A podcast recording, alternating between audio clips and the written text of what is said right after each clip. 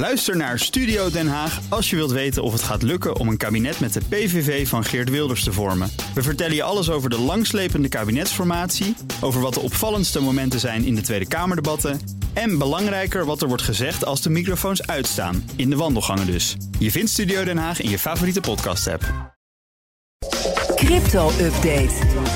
Met Daniel Mol, redacteur van de CryptoCast. Goedemorgen.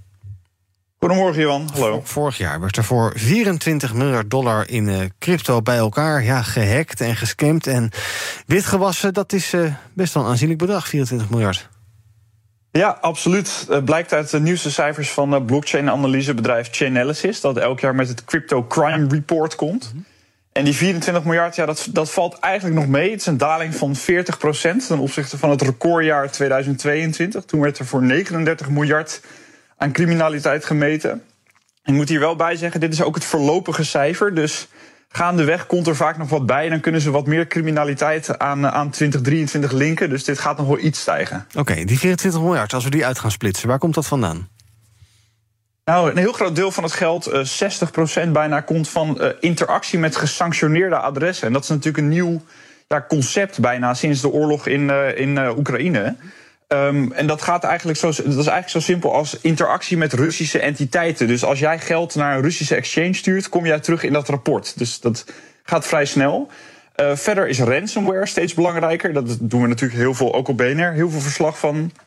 Het blijft een wapenwedloop tussen criminelen en security experts. En hier zie je wel een interessante ontwikkeling. Want Bitcoin is niet meer uh, het preferente betaalmiddel voor die cybercriminelen. Ze kiezen steeds meer voor stablecoins, dus de, de crypto-dollars. Tether en dergelijke. Ja, um, uh, maar uh, oké, okay, gesanctioneerde adressen, ransomware. Maar waar zijn de good old, uh, gewoon de ouderwetse hacks en de scams? Ja, die zijn een heel stuk gedaald op de lijst. Dat is, dat is inderdaad grappig. opbrengsten uit scams daalden met 30% zo ongeveer. En Chainalysis koppelt dat aan het sentiment in de markt. Want nou, oké, okay, recent gaat het wel weer goed, maar de afgelopen twee jaar was het eigenlijk kommer en kwel, zou je wel kunnen zeggen en hype. Dus eh, als het goed gaat, positief sentiment, dat, dat brengt mensen mee die zich makkelijk laten scammen. Uh, dus daal, deze vorm van, uh, van criminaliteit die daalt. En hacks die dalen eigenlijk nog harder met, met 50% die halveren uh, ten opzichte van vorig jaar. Hm. En dat komt denk ik doordat hackers het vaak gemunt hebben op, op DeFi-platformen, decentralized finance-platformen, die heel ja, onvolwassen zijn, gaat heel veel geld in om. En die worden denk ik, die denken nu beter na over hun beveiliging. Maar moet daar dan ook weer bij zeggen, één hack van honderden miljoenen kan het allemaal weer veranderen. En dat, uh, dat ziet Chainalysis gelukkig ook. Oké, dan nog even naar die uh, Bitcoin-ETF's. Uh, begin deze maand, 10, 15 dagen geleden, goedkeuring van de Amerikaanse autoriteiten om daarin te gaan handelen. Dat heeft een heuse prijzenoorlog afgetrapt in Amerika, maar nu ook in Europa. Ja, dat is leuk nieuws.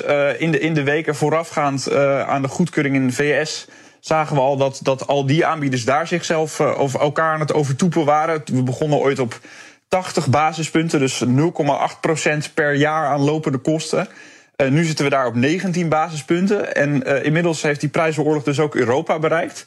Uh, Invesco en Wisdom Tree zijn ook allebei grote vermogensbeheerders. Die hebben allebei een exchange-traded product in Europa. En die worden nu zo'n 60% goedkoper. Dus die hmm. gaan van 1% kosten naar ongeveer 0,35%. Dus in Europa kunnen we ook eh, goedkoop in bitcoin beleggen op de beurs. Ja, maar die hele goedkope Amerikaanse producten, daar kunnen wij nog niet bij, hè? Dat gaat hem niet worden. Nee, helaas niet. Nee, zoals vaker hebben wij in Europa uh, strengere regels voor dit soort, uh, voor dit soort producten. Uh, zo moet er altijd een bepaalde spreiding worden aangebracht, vertelde Martijn Rozenmuller van, van ECMEI. En een ETF met alleen bitcoin mag hier gewoon niet. Dus ja, de, de, die Europese producten die ik net noemde, zitten ook wat anders in elkaar. Uh, maar die zijn nu ook een stukje goedkoper, gelukkig. Dan nog even naar Donald Trump. Um, beetje weg bij crypto, maar dat gaat over de digitale dollar. Zo'n idee dat uh, de centrale bank dan zelf een digitale dollar gaat uitgeven. Die heeft zijn mening over dat idee gegeven bij een campagnemandje in New Hampshire. Wat zei hij erover? Ja, nou ja, als je dit dossier volgt en een beetje weet wat die digitale dollar allemaal bij mensen losmaakt, dan kan je ook wel raden wat Trump ervan vindt. Uh, die is geen fan. Uh, het is wel grappig, want dit is een van de eerste keren dat hij dit zegt. En dat is hem denk ik min of meer ingefluisterd door Vivek Ramaswamy. Ah. Dat is een ondernemer die ook in de race was voor die Republikeinse nominatie. Uh, hij is afgehaakt en hij heeft Trump uh, geëndorst, zeg maar. Hij is fan ook van crypto en dus tegen die digitale dollar. Uh, waar overigens nog helemaal geen concreet plan voor ligt. Dus dit is uh, zieltjes winnen, denk ik. Mhm. En in Europa zijn we al een stukje verder. Ja, daar wordt inderdaad wel gesproken uh, op nou, ministerieel niveau in Brussel. Ehm, als we nu over crypto hebben, we weten dat Biden daar vrij streng op is... met allemaal regelgeving komt, wil komen. Stel nou eventjes even scenario denken. Stel nou dat Trump in november wint, zou zomaar kunnen. Wat kunnen we dan verwachten als het gaat om crypto-regelgeving? Ja, dat, dat is nog een beetje de vraag. Dat is wel spannend inderdaad. Hij heeft in 2019 ooit getweet dat hij, dat hij geen fan is van bitcoin en andere cryptovaluta's. Vooral omdat het veel gebruikt zou worden voor criminaliteit. Het zou de dollar ondermijnen. Nou, dat verhaal kennen we op zich wel. Uh, toch denk ik dat cryptobedrijven in de VS, en die zitten vooral in de VS, eh, wel blij zullen zijn met, met een president Trump, zeg maar. We weten dat uh, Trump geen fan is van toezichthouders. En zeker niet toezichthouder SEC, de, de beurswaakhond. En die SEC is weer heel erg kritisch op crypto. Dus uh, als Trump de SEC gaat uitkleden, dan zou dat wel eens goed kunnen uitpakken voor cryptovaluta en cryptobedrijven. Dus dat, dat gaan we nog wel even zien. Even kort nog, wat zit er deze week in de CryptoCast voor de geïnteresseerden?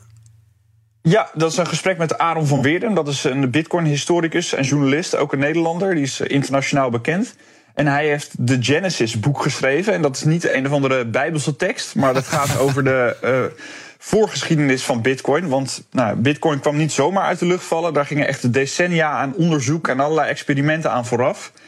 En dat geeft ons dan weer inzicht in hoe Bitcoin uiteindelijk in 20, 2008 eh, tot stand kwam. Het staat al online. Dat is een uh, geschiedenislesje. Zeker, ja, Geschiedenislesje met uh, meester Herbert Blankenstein. Heel goed, nou, we gaan het beluisteren. Cryptocast, je kan hem vinden in de BNR-app. Daniel Mol, die is daar redacteur, dankjewel. Crypto Update wordt mede mogelijk gemaakt door Bitfavo de crypto-exchange van Nederland. Bij BNR ben je altijd als eerste op de hoogte van het laatste nieuws. Luister dagelijks live via internet. Bas van Werven. En heel langzaam komt de zon op rond dit tijdstip. Je krijgt inzicht in de dag die komt op BNR, het Binnenhof in Nederland en de rest van de wereld. De Ochtendspits. Voor de beste start van je werkdag. Blijf scherp en mis niets.